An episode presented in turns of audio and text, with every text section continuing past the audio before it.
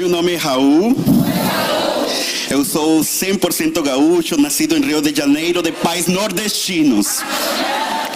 Você já notou que eu sou bem brasileiro, né? Brincadeira, gente, eu sou da Venezuela e, sinceramente, para mim é uma honra poder hoje ter o privilégio, a bênção e a responsabilidade de poder levar a palavra de Deus. Gente, nós estamos vivendo uma série que se chama Sete Cartas de Apocalipse. E é uma série maravilhosa porque é uma série para este tempo e para este lugar. É uma série onde nós estamos enxergando mensagem de parte do coração de Deus para nós. Eu gostaria de começar falando o seguinte: a igreja é um barco que navega sobre as águas deste mundo volátil, incerto, complexo e ambíguo. A igreja, gente, foi feita para navegar em meio do oceano. A igreja é a coluna e fundamento da verdade. A igreja é um barco que avança em meio das tempestades e das perseguições, avança em meio das provações, avança apesar do medo, apesar da escassez, apesar da dor e apesar da tristeza. A igreja é um barco que navega atravessando as águas deste mundo. O problema, gente, é quando essa igreja que navega nesse mundo volátil, incerto, complexo e ambíguo, deixa entrar água no barco. O pior aún quando os que estão no barco deixam entrar o mundo, as águas no mundo, dentro dele. A igreja que foi feita para navegar em meio das tempestades, a igreja que é um barco.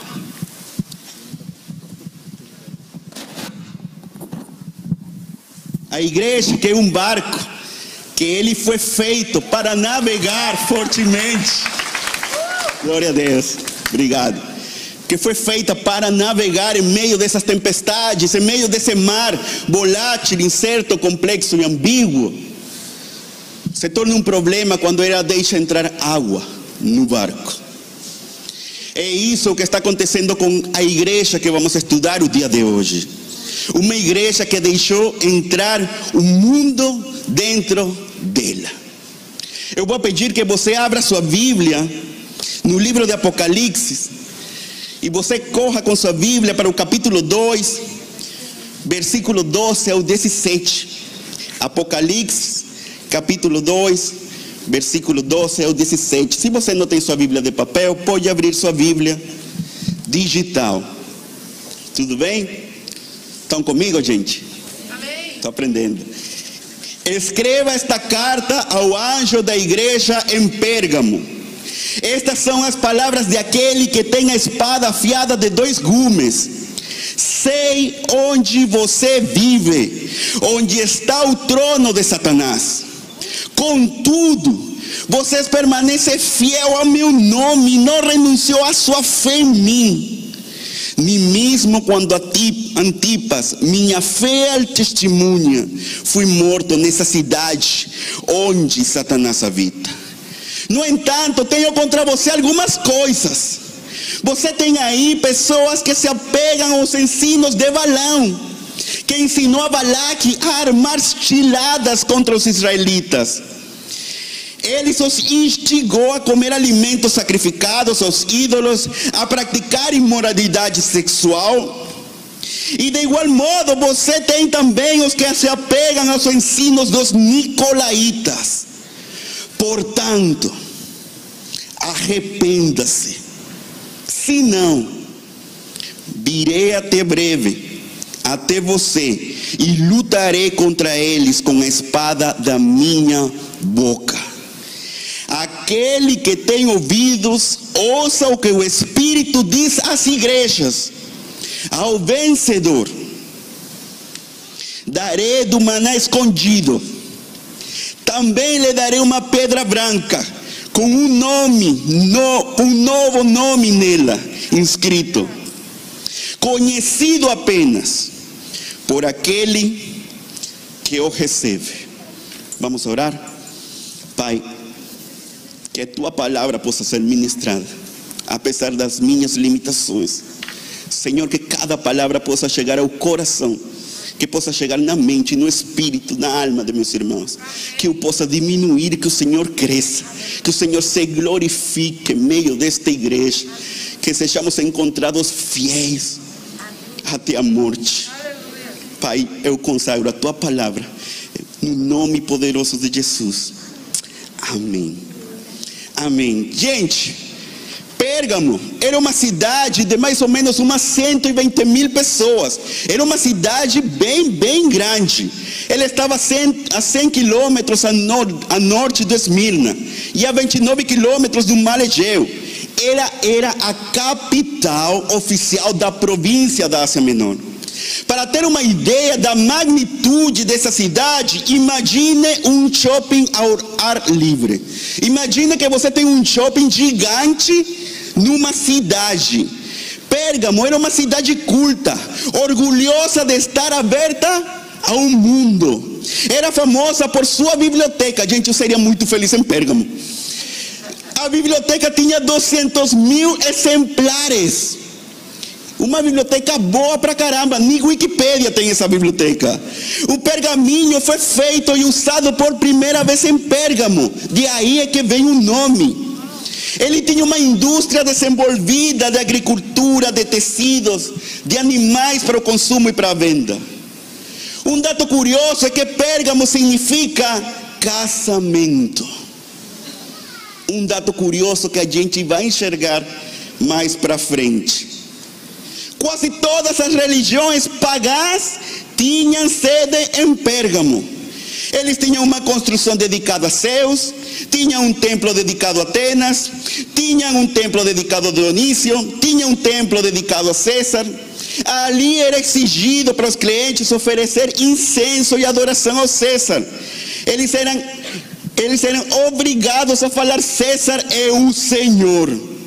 O culto ao César era elemento unificador para a diversidade cultural e para a política do reino, do império. Mas eles tinham um Deus particular, Esculápio. Ele era o centro da sua adoração. Era chamado Deus Salvador, o Deus da medicina, da cura. E este era seu símbolo. Um símbolo que era uma serpente.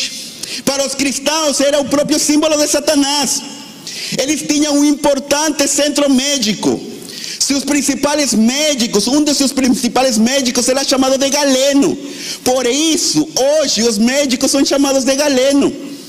Ele só foi superado por Hipócrates. A cura muitas vezes era atribuída a este Deus. O emblema de Esculápio era uma serpente e hoje é usado na medicina. É essa, essa, cidade, essa, essa cidade, gente, da qual nós estamos falando.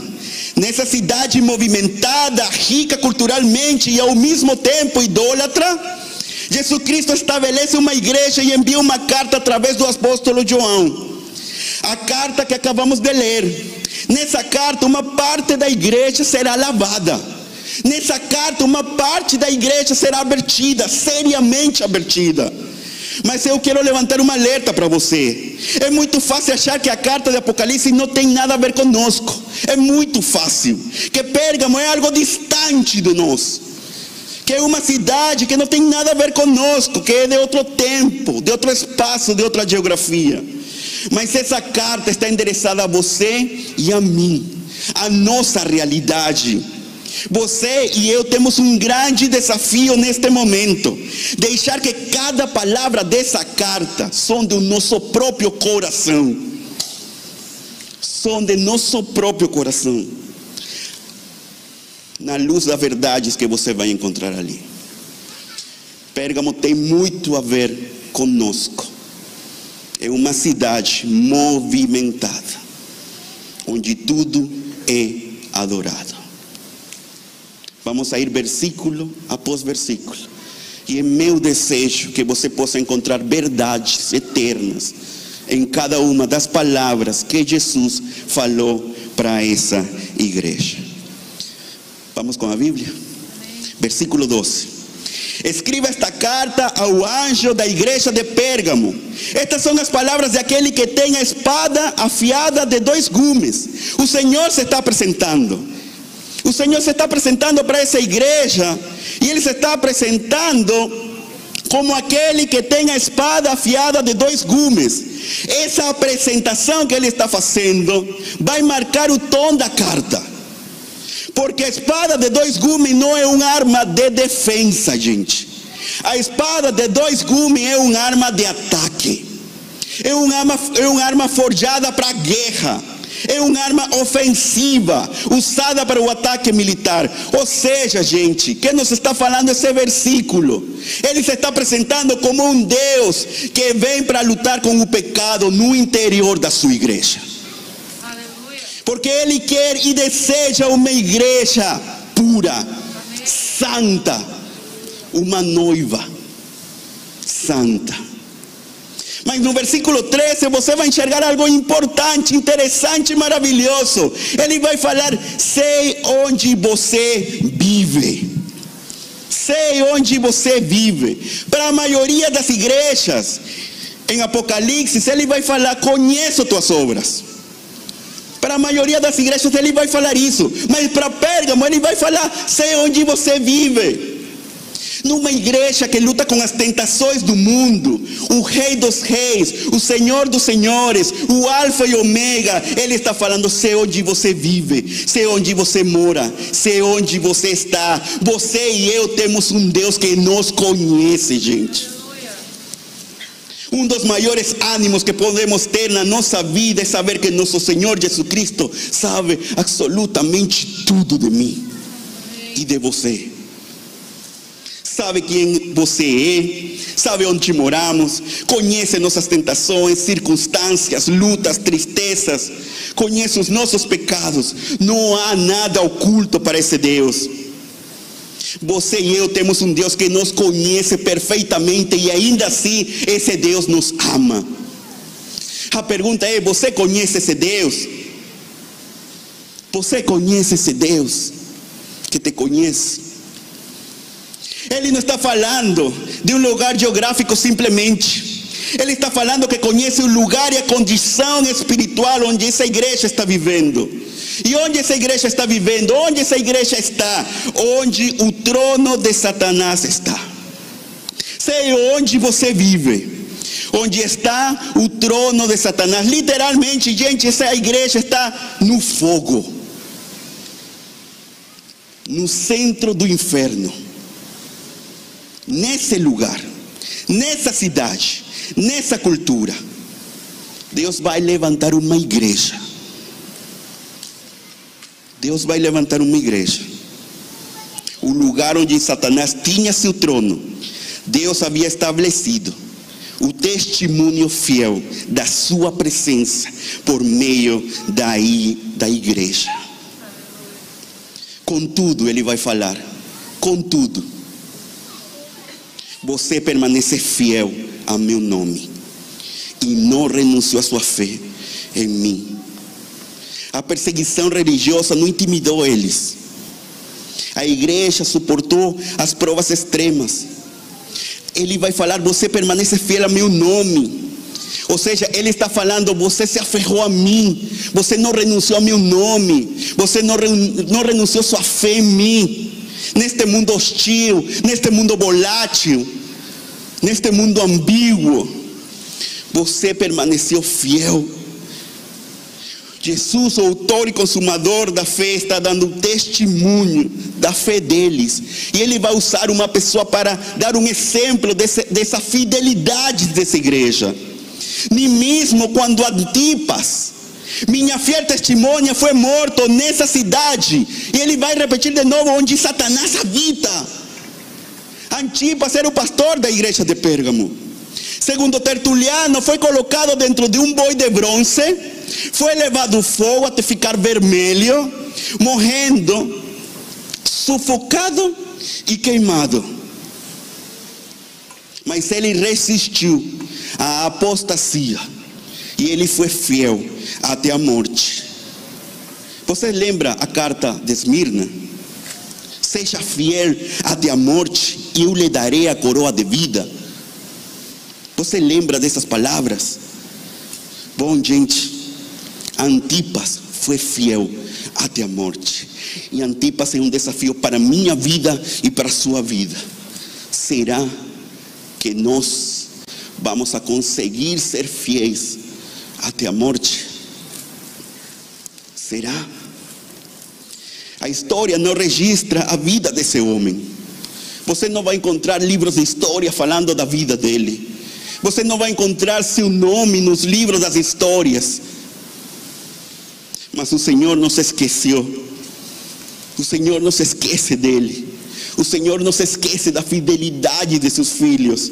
E Ele vai honrar essa fidelidade registrando os nomes desse homem, de Antipas, na Bíblia. O que nos está falando esse versículo? Ele não vai esquecer de nós. O nosso nome vai ficar no livro da vida. O nosso nome vai ficar no livro da eternidade. O que nos está falando esse versículo? Ele nos aprova quando somos fiéis até a morte. Ele nos aprova. A pergunta é: seremos fiéis em meio das perseguições? Versículo 14 e versículo 15. No entanto, tenho contra vocês algumas coisas. Você tem aí pessoas que se apegam aos ensinos de Balão, que ensinou a Balaque a armar ciladas contra os israelitas. Ele os instigou a comer alimentos sacrificados ídolos, a praticar imoralidade sexual. E de igual modo, você tem também os que se apegam aos ensinos dos nicolaítas. Ele está falando de dois grupos que são iguais. Ele está falando de Balaão, existe um grupo, e existe um grupo dos nicolaítas. O que ele está falando ali? Gente, como Satanás não conseguiu ter sucesso contra a igreja, contra essa igreja, usando a perseguição, usando as provas, usando o fogo, como ele não consegue ter sucesso, então ele vai mudar sua tática. Ele vai usar a sedução do mundo. Ele muda a tática totalmente. Ah, eu estou sutilmente, de a pouco. Gente, o mundo sempre entra na igreja de a pouco, sutilmente. Já os persegui, queimei o pastor e nada aconteceu. Então vou mudar minha estratégia. Ao invés de destruí-los desde fora, vou destruí-los desde dentro, para que eles se afundem, para que as ondas do mundo volátil, incerto, complexo e ambíguo entrem dentro dessa igreja. Os dois grupos que estão aqui, Balão e os Nicolaitas, parecem realmente ser só um, com a mesma filosofia de vida e com o mesmo objetivo: criar uma aliança da igreja com o mundo. Criar uma aliança da igreja com o mundo. Você lembra que Pérgamo significa casamento? Você lembra? O significado etimológico da palavra Pérgamo significa casamento. Ou seja, a estratégia que o inimigo vai usar contra esta igreja é gerar nela infidelidade. Infidelidade. Que ela fique suja. Que perca sua santidade. O que é o mundo, gente? O mundo é um sistema espiritual organizado de oposição a Deus. Esse mundo como sistema espiritual, está sobre juízo a causa do pecado. Mas vejamos como o mundo entra na igreja, tomando o exemplo do Pérgamo. Ele vai falar: você tem aí pessoas que se apegam aos ensinos de Balão, que ensinou a Balaque a armar ciladas contra os israelitas. Balaque, gente, contratou Balão para amaldiçoar Israel. Balão prostituiu seu dom com o objetivo de ganhar dinheiro. O Deus de Balaão era o dinheiro. Mas quando ele abria a boca, o cara era tão burro que quando ele abria a boca, ele não conseguia amaldiçoar o povo de Deus. Não conseguia, ele só conseguia abençoar. E era um problema para ele porque ele queria cobrar esse dinheiro de Balaque. Ele queria ganhar essa grana porque esse era seu Deus. Tinha um problema, mas ele sempre ia boa amaldiçoar esses caras, mas ele não conseguia. Ele só conseguia abençoar. Quando a igreja é santa, pura, ninguém pode amaldiçoar a igreja de Deus. Ninguém. Então ele que vai fazer? Ele vai falar para Balaque. E ele vai dar um conselho para ele. Cara, leva moças. Leva moças para esse lugar. Doncelas sedutoras. Para que eles possam praticar idolatria. Para que eles moralmente fiquem corrompidos através da sexualidade. Desse jeito, eles pecando, vão perder sua santidade. E quando eles percam sua santidade, então a ira de Deus vai ir contra eles. Você está vendo aqui que a estratégia do inimigo é a imoralidade sexual e a idolatria para fazer que o mundo entre dentro da igreja? Você está enxergando isso? A idolatria e a imoralidade sexual sutil é uma arma que o inimigo utiliza e é mais forte que todo um exército. É sutil. O barco que foi usado para atravessar as ondas, ele começa a encher de água. A imoralidade física e sexual e a moralidade religiosa operam como um veneno. Por quê? Porque ele vai gerar ídolos, e um ídolo um instrumento através do qual os demônios recebem adoração. Nosso coração, gente, é uma fábrica de ídolos. O nosso coração é uma fábrica de ídolos. Em outras palavras, a estratégia destes caras era fazer que Israel virasse um povo mundano, um povo separado de Deus. Ou seja, ao invés de a igreja ser um povo separado para Deus, a estratégia deles era que a igreja fosse um povo separado de Deus. E isso não vai acontecer, gente, da noite para amanhã. Isso acontece gradualmente. Gente, fica ligado porque essa é a estratégia. Gradualmente. Balaque envia imoralidade religiosa, espiritual e sexual e deixa que o mundanismo entre sutilmente entre eles. Ou seja, gente, Pérgamo está vivendo uma corrupção moral. Através do pecado sexual e através da idolatria. Pergunta importante que temos que fazermos agora: quais são os ídolos do seu coração? Quais são os ídolos que ganham um lugar importante no seu coração?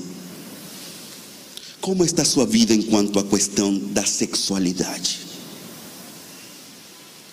O problema da igreja de Pérgamo é que ela queria submergir seu pecado no oceano do amor fraternal.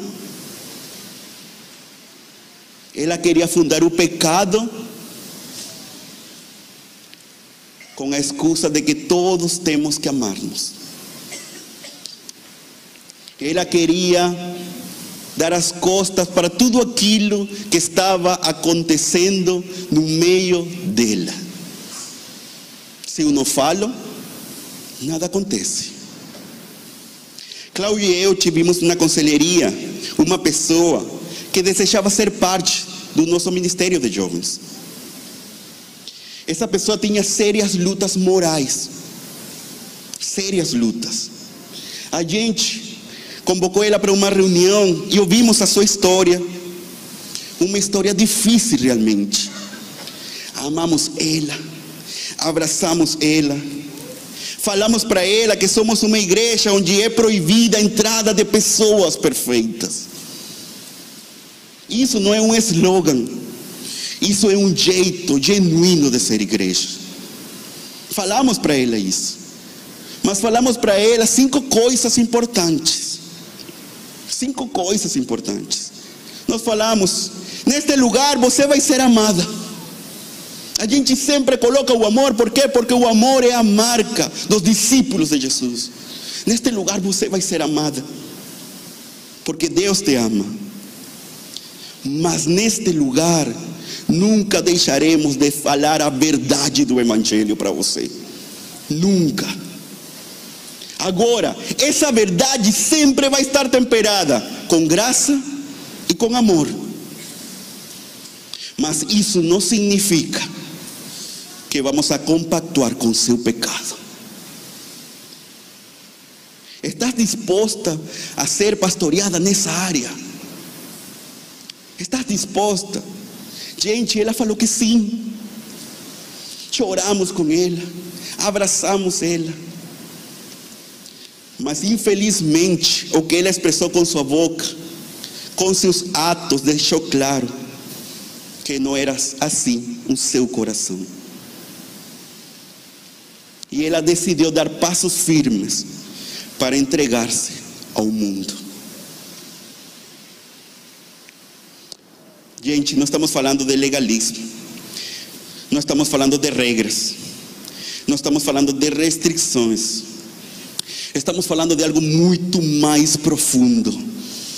O mundanismo é uma forma de idolatria e adultério espiritual gente infiel. Será que vocês não sabem que ser amigo do mundo é ser inimigo de Deus? Quem quiser ser amigo do mundo se torna inimigo de Deus. Nós vivimos num mundo, gente, onde a imoralidade está presente. Nós vivimos num mundo onde se está gerando uma moralidade estatística. Todo mundo faz, então moralmente é permitido portanto, eticamente correto. Isso começa a mudar nossa escala de valores. O que todo mundo faz, então, se começa a transformar numa norma. O problema é que o novo normal, com o tempo, termina sendo uma obrigação ética. E essa obrigação ética fica ligada igreja. Essa obrigação ética que todo mundo faz, que todo mundo faz porque é normal, se transforma em lei. E quando se permite a imoralidade, se legaliza o pecado. Quando se permite a imoralidade, se legaliza o pecado. Você e eu vivimos num mundo onde o pecado é lei. Você e eu vivimos num mundo onde o pecado é lei. Há os que chamam de mal aquilo que é bom e que chamam de bom aquilo que é mau, que fazem a luz virar a escuridão e a escuridão virar luz, que fazem o amargo ficar doce e o que é o doce ficar amargo. Quando a igreja, quando o pecado se transforma em lei numa sociedade, mais tarde ou mais cedo a igreja vai ser perseguida. A pergunta é: você está preparado para a perseguição? Você está preparada para a perseguição? Está preparado? Está preparada? Versículo 15: De igual modo vocês têm também os que se apegam aos ensinos dos nicolaítas. Eu quero que você faça um contraste agora entre a igreja de Éfeso e a igreja de Pérgamo. Na igreja de Éfeso, gente, no versículo 6 do capítulo 2, ele vai falar o seguinte: Mas há uma coisa a seu favor, você odeia você odeia as práticas dos nicolaítas, como eu também odeio. Mas no Pérgamo, nesse versículo, olha o que vai falar no versículo 15. De igual modo, você também tem os que se apegam aos ensinos dos nicolaítas. Você consegue enxergar o contraste? Você consegue enxergar o contraste dessas duas igrejas?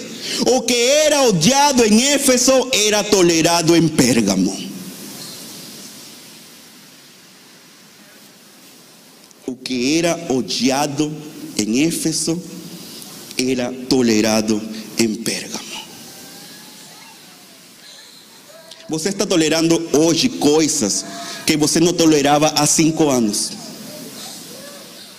Você está compactuando hoje com coisas que você não compactuava há cinco anos, dez anos.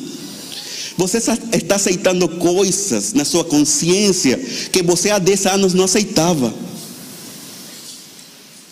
Cultura do mundo faz que o pecado seja social e estatisticamente aceitado.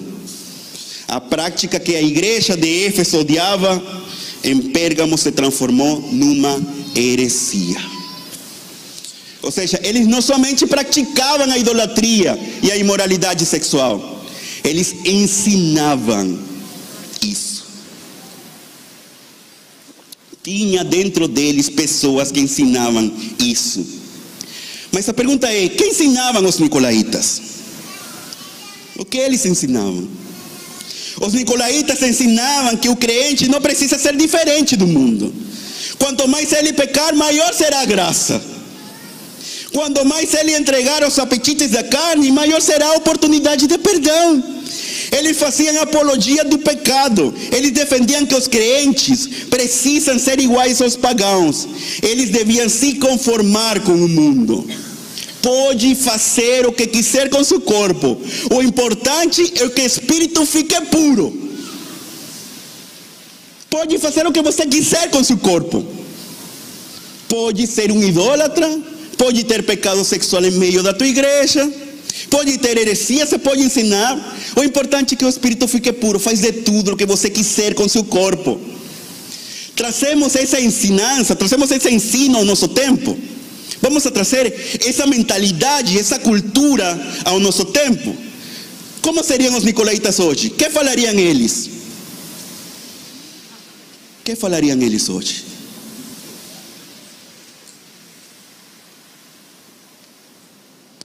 Acaso não sabem que o corpo de vocês é santuário do Espírito Santo? Vou voltar a repetir. Acaso não sabem que o corpo de vocês é santuário do Espírito Santo que habita em vocês, que lhe foi dado por Deus e que vocês são de vo que vocês não são de vocês mesmos? Vocês foram comprados por um alto preço. Portanto, glorifiquem a Deus com o seu próprio corpo. Gente, nós estamos vivendo num mundo onde as heresias se fantasiam de ideologias. Nós estamos vivendo nesse mundo. Vivemos num mundo onde a vida já não importa. Quando se permite a imoralidade, se legaliza o pecado. Quando numa sociedade se permite a imoralidade, se legaliza o pecado. Vivimos num mundo onde o pecado é lei. Nós somos muito diferentes de Pérgamo. A nossa igreja está num lugar muito parecido aos tempos de Pérgamo. Esse é o tempo que nos correspondeu viver. Essas são as lutas que nós estamos vivendo. O que Deus nos está falando até agora? Ele vem a lutar contra o pecado que há no interior da sua igreja. Ele vem a lutar. Ele nos aprova. Ele nos aprova. Quando somos fiéis até a morte. Ele nos condena quando idolatria e imoralidade entram na nossa vida. E ele vai falar o seguinte, versículo 16. Portanto, arrependam-se. Arrependam-se. A única saída para um estado espiritual decadente, a única solução para uma corrupção moral, o único remédio possível contra a idolatria, a imoralidade e as heresias é o arrependimento. E ele está escrito ali com um senso de urgência. Arrependimento, gente, é dar as costas ao pecado, voltar-se para Deus, permitindo uma mudança da mente, da atitude. Arrepende-te. Arrepende-te. É uma decisão para hoje, não é uma decisão para amanhã. Arrependa-se, senão virei em breve até vocês e lutarei contra eles com a espada da minha boca. A advertência é coletiva, mas a responsabilidade é individual, igreja. De que você precisa arrepender-se o dia de hoje? Quais ídolos você está adorando no segredo do seu coração? Quais heresias você deixa entrar sutilmente na sua mente? como está a sua sexualidade. A advertência é coletiva, a responsabilidade é individual. Do que você precisa se arrepender hoje? Examina teu coração. Fala para Deus, sonda-me. Mostra-me meu pecado oculto. Deixa que o Deus onisciente, onipotente, que conhece tudo de ti, te permita enxergar os teus pecados. Ele vem a lutar contra o pecado que há no interior da sua igreja. Ele nos aprova quando somos fiéis até a morte. Ele nos condena quando a idolatria, a imoralidade e as heresias entram na nossa vida. Ele nos chama então a um profundo arrependimento. Do contrário, igreja, e esta é uma advertência séria contra você e contra mim. Do contrário, lutará contra nós. Sabe o que isso significa? Ele nos vai enxergar como inimigos. Que Deus tenha misericórdia de nós, igreja. Que Deus tenha misericórdia de nós. Aquele que tem ouvidos, ouça o que o Espírito diz a esta igreja. Aquele que tem ouvidos, ouça o que o Espírito diz a esta igreja. Ele nos exorta, então, gente, a ser sensíveis à voz do Espírito. O que Ele te está revelando hoje? O que Ele te está mostrando hoje? Ele nos exorta a ser sensíveis, a que nossos ouvidos fiquem abertos à voz do Espírito. Sabe por quê? Porque uma vida governada pelo Espírito é uma vida guiada pela Sua presença. Uma vida governada por esse Espírito Santo de Deus é uma vida guiada por Sua presença. Aquele que tem ouvidos, ouça com o Espírito diz às igrejas: ao vencedor darei o maná escondido. Ao vencedor darei o maná escondido. Você sabe o que é o maná? O maná era o alimento que Deus deu a Israel durante o tempo de peregrinação no deserto. Agora, o maná escondido é uma figura da linguagem, portanto, não pode ser interpretada literalmente. O vencedor, por outro lado, que ele está falando ali, ele vai receber do maná escondido. Isto é Cristo em toda a sua plenitude. Ele está falando que o maná escondido é Jesus. Digo-lhes a verdade: não foi Moisés que lhes deu pão do céu, mas é meu Pai que lhes dá o verdadeiro pão do céu. Pois o pão que Deus, o pão de Deus é aquele que desceu do céu e dá vida ao mundo. Disseram para ele então, Senhor, dá-nos desse pão, dá-nos desse pão. Então Jesus declarou: Olha só, igreja, eu sou o pão da vida. Aquele que vem a mim nunca terá fome. Aquele que crê em mim nunca terá sede. Aleluia. Nunca. Jesus é o maná escondido. Ele é o pão do céu. E ele nos oferece, igreja, uma mesa de comunhão eterna. Jesus não é só um alimento espiritual para o tempo presente, sino que se estende até a eternidade, onde o mesmo Senhor servirá um baquete eterno de comunhão. O vencedor vai receber esse maná escondido. O, rece- o vencedor vai, vai receber a Jesus mesmo. O verdadeiro pão da vida. Mas junto com esse maná escondido, ele vai receber outra coisa. Também lhe darei uma pedra branca. Uma pedra branca, gente. Na minha pesquisa saiu, saíram 30 mil interpretações dessa pedra branca. 100 mil interpretações. Vou trazer duas importantes. Pedra branca era usada nos tribunais para veredictos dos jurados, do júri. A sentença de absolução correspondia a uma maioria de pedras brancas e a de condenação uma maioria de pedras pretas. O que nos está falando aqui Jesus com isso? Jesus nos entrega uma pedra branca e podemos ser declarados justos, inocentes, sem culpa diante do trono de Deus. Você e eu somos declarados justos, inocentes, sem culpa diante dele. Que entrará alguma acusação contra os escolhidos de Deus? E de, se Deus é aquele Deus de justiça, quem nos condenará? Quem nos condenará? Glória a Deus. Ele nos está justificando. Ele nos está justificando. Essa pedra simboliza durabilidade, imperecibilidade. A pedra branca, portanto, indica um ser livre de culpa, purificado do seu pecado que permanece nesse estado para sempre. A justificação produz um efeito na vida do crente, um efeito maravilhoso: paz com Deus. Paz com Deus. Mas essa pedra branca, gente, também é um convite para uma festa. Uma festa na eternidade. Naquele tempo, a pedra branca era usada também como bilhete de entrada nos festivais públicos. Para você entrar numa festa nos tempos de João, você recebia uma pedra branca. Os romanos chamavam dessa pedra de tessara hospitalar. Ela permitia ao portador acesso ao lugar da celebração.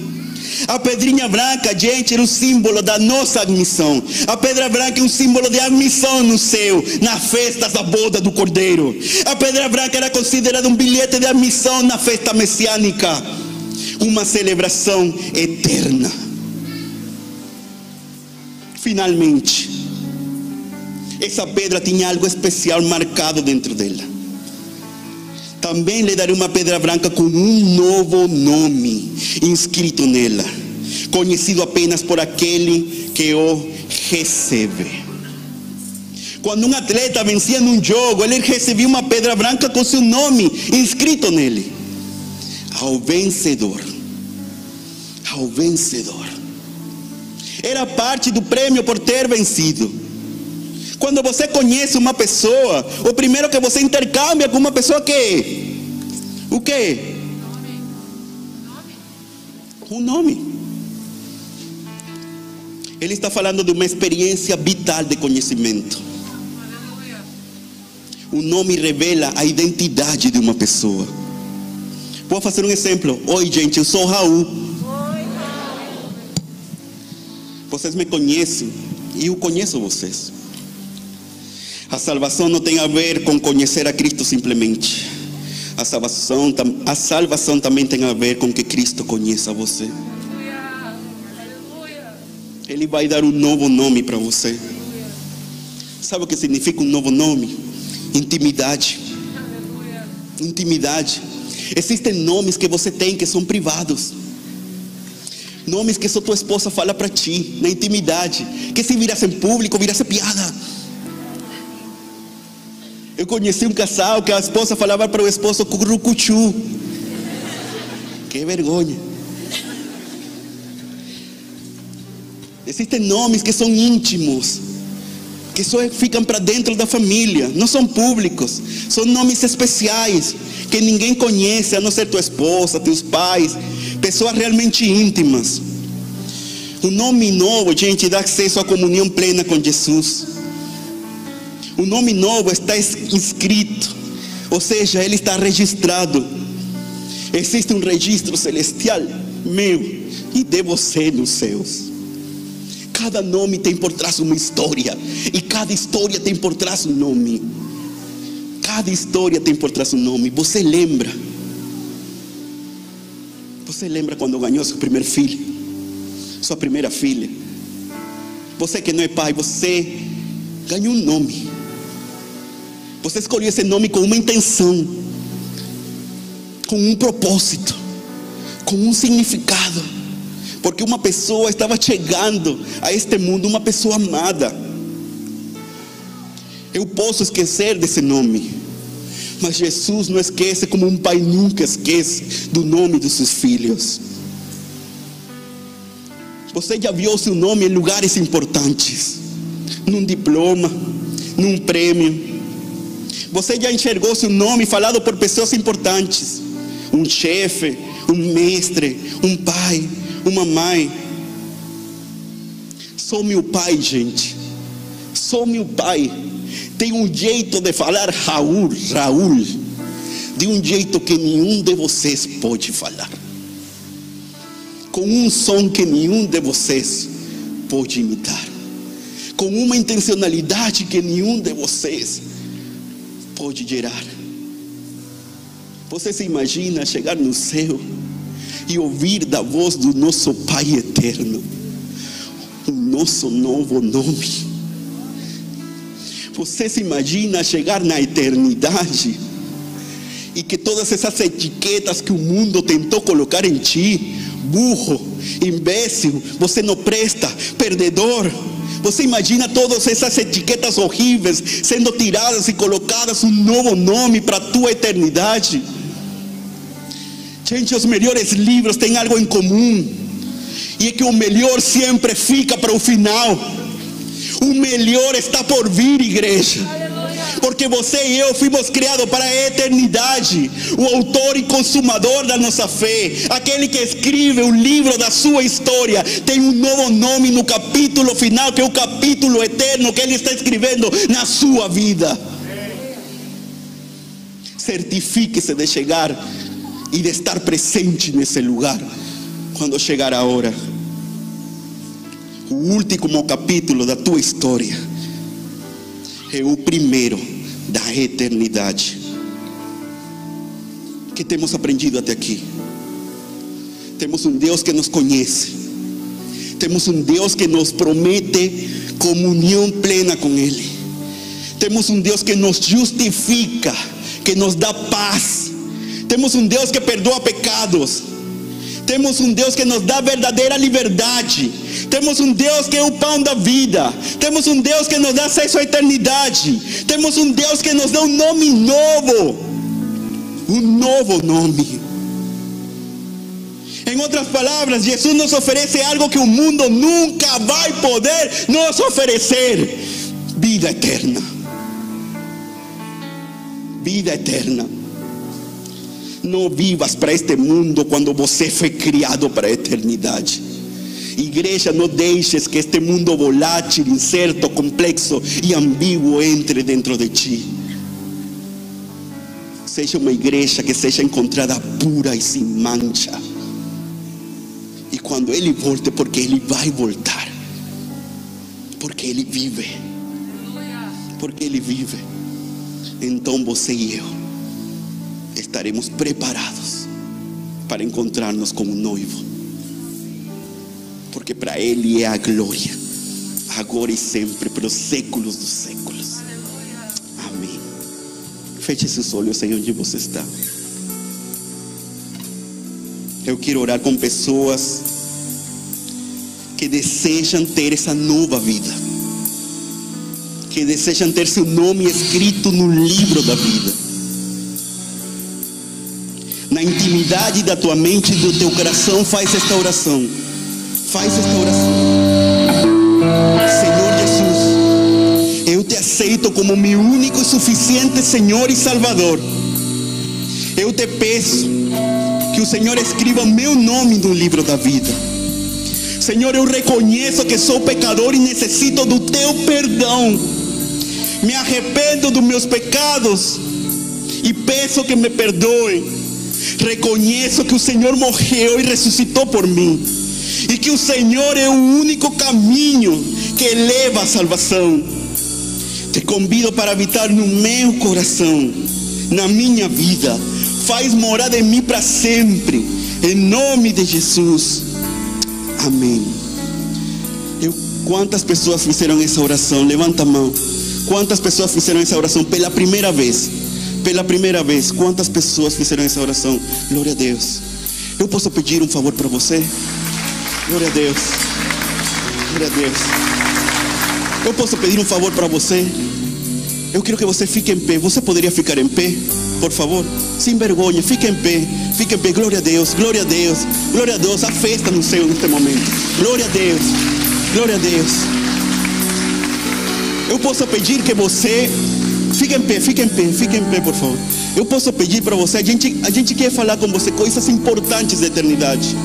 A gente quer dar um presente e dar a bem-vinda a nossa família, a vida eterna. Eu poderia pedir para vocês que vocês pudessem ir ali com o Mauro. Mauro, pode levantar a mão. Vocês poderiam ir agora, em fé e com coragem. Poderiam ir agora. Pode ir com Mauro, pode ir. O Senhor tem algo especial para você ali também. Poderia ir. Glória a Deus, glória a Deus, glória a Deus. Igreja, agora eu quero orar contigo, igreja. Pode fechar teus olhos, igreja. Eu quero orar contigo. Quero orar contigo, igreja.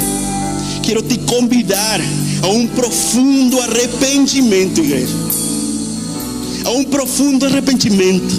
Senhor, sonda o nosso coração. Pai, que a nossa igreja seja uma igreja aprovada por Ti.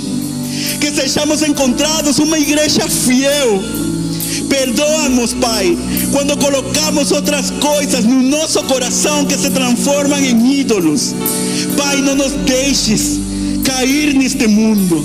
Não nos deixes cair nas suas tentações, na sua imoralidade.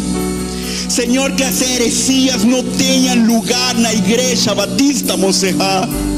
Que teu Espírito Santo nos governe e que a tua presença nos dirija.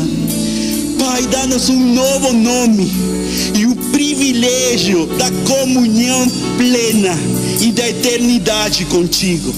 Em nome de teu Filho Jesus Cristo. Amém. Aqueles que estão dispostos a levantar-se como uma igreja, como uma igreja que transforma este mundo para a glória de Deus. Aqueles que estejam dispostos a não viver para este mundo e a viver para a eternidade. Aqueles que estão dispostos a ser luz em meio das trevas, fiquem em pé. Aqueles que estejam dispostos, glória a Deus. Glória a Deus. Vamos a transformar este louvor numa oração, igreja. Levanta tuas mãos aí onde você está. Levanta tuas mãos aí onde você está. Transforma este louvor. Porque para Ele a glória.